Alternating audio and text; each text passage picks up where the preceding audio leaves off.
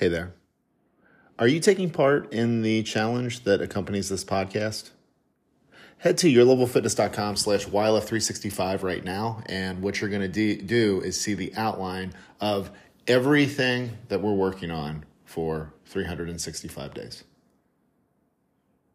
You'll see the tasks, you'll see why, and you'll see where this is really the foundation for any personal development, any fitness, any productivity, any kind of challenge that you're wanting to do. If you do this, this is going to give you the foundational skills to not only build a better relationship with yourself and the trickle down effects of that, but it's also going to help you accomplish a lot of other things with a lot of other challenges that you're going to take on. And that's not just the formal ones that you see on the internet, the things that you're going to be working on and dealing with as you go through life. So again, head to yourlevelfitness.com slash YLF365, get the info, jump in on Instagram, use the hashtag, hashtag YLF365, and I can't wait to see you as part of this challenge. Welcome to the YLF365 podcast. This is episode 141, Not Getting What You Thought You Wanted. As we go through life, we change. We have more experience, we learn from it. And what ends up happening over time is the things that we thought we want, the things that probably, honestly, we thought were going to make us happy.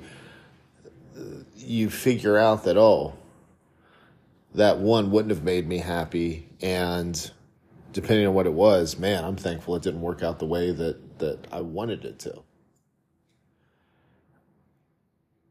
The reason I wanted to talk about this because we we're all familiar with this that the way that we wanted things to especially when we're younger things that we really wanted if we would have gotten them it, it wouldn't have worked out well for us.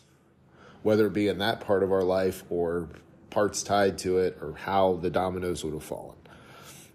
But i want to call out that even if you are in your 30s, 40s, 50s, 60s, and beyond. There's going to be stuff. There's going to be stuff that you want now hmm. that as life unfolds, continues to unfold over the next few decades, you're going to be like, you're going to look back and say, huh, I'm really glad that that thing that I wanted desperately, even at these older ages in life, again, we're using your 30s as a benchmark of starting, 30s and 40s. You'd be like, man, I'm really glad that I didn't get that. So this is something that's always going. We are always learning, we are always evolving, and because that's how life is, always moving forward, we need to also work on being able to let go of the past. And people hang on to the past because it's, well, for a variety of reasons. The only one that I'm going to really talk about right now is because it's it's what we know. And we think because um, because our life has unfolded for a certain way for a certain period of time that it it should always be that way. And when things start to change maybe you grasp towards keeping things that way. You really try to hold on tightly. You try to hold on to things that aren't there anymore. And really i just want to remind you that one it's okay to let go and it's going to benefit you to let go because then you're going to be able to move forward. And again, I want to just really focus on the fact that just because life has turned out to a certain degree to you right now, like your life is what it is, and maybe you feel like it's been that way for for a long time, that doesn't mean that that's how it's going to stay. The past actually, unless you decide that you're going to live there, has no bearing on your future it influences how you feel about things.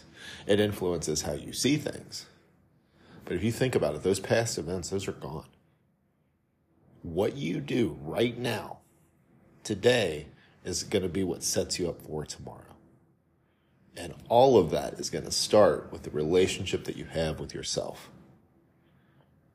That's why the, the, the central piece of this challenge is for you to develop a better relationship with yourself.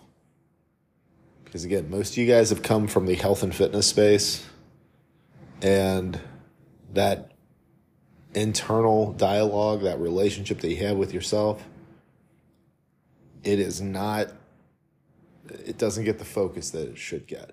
And the reason it should get priority, it should actually be the main thing you focus on, is because everything else really stems from that.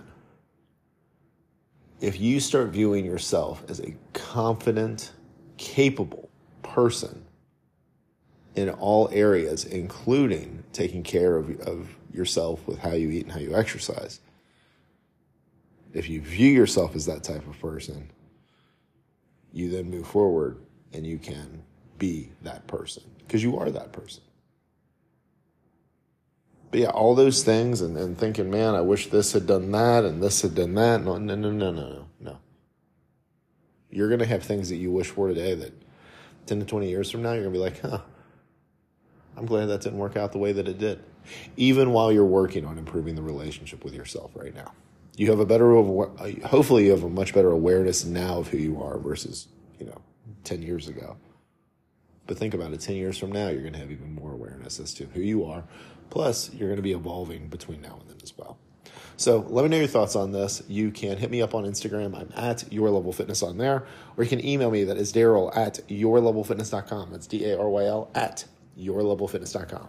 Thank you as always for listening. I will talk to you again tomorrow. If you found this episode helpful or useful, I ask that you talk about it.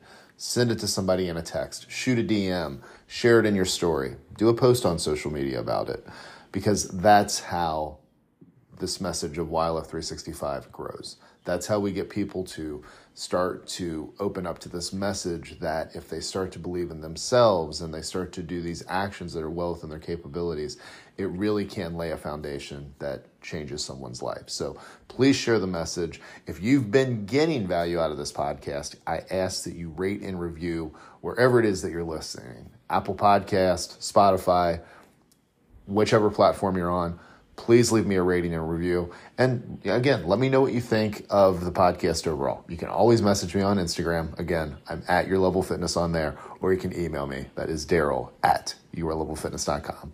Thank you for listening. I'll talk to you again soon.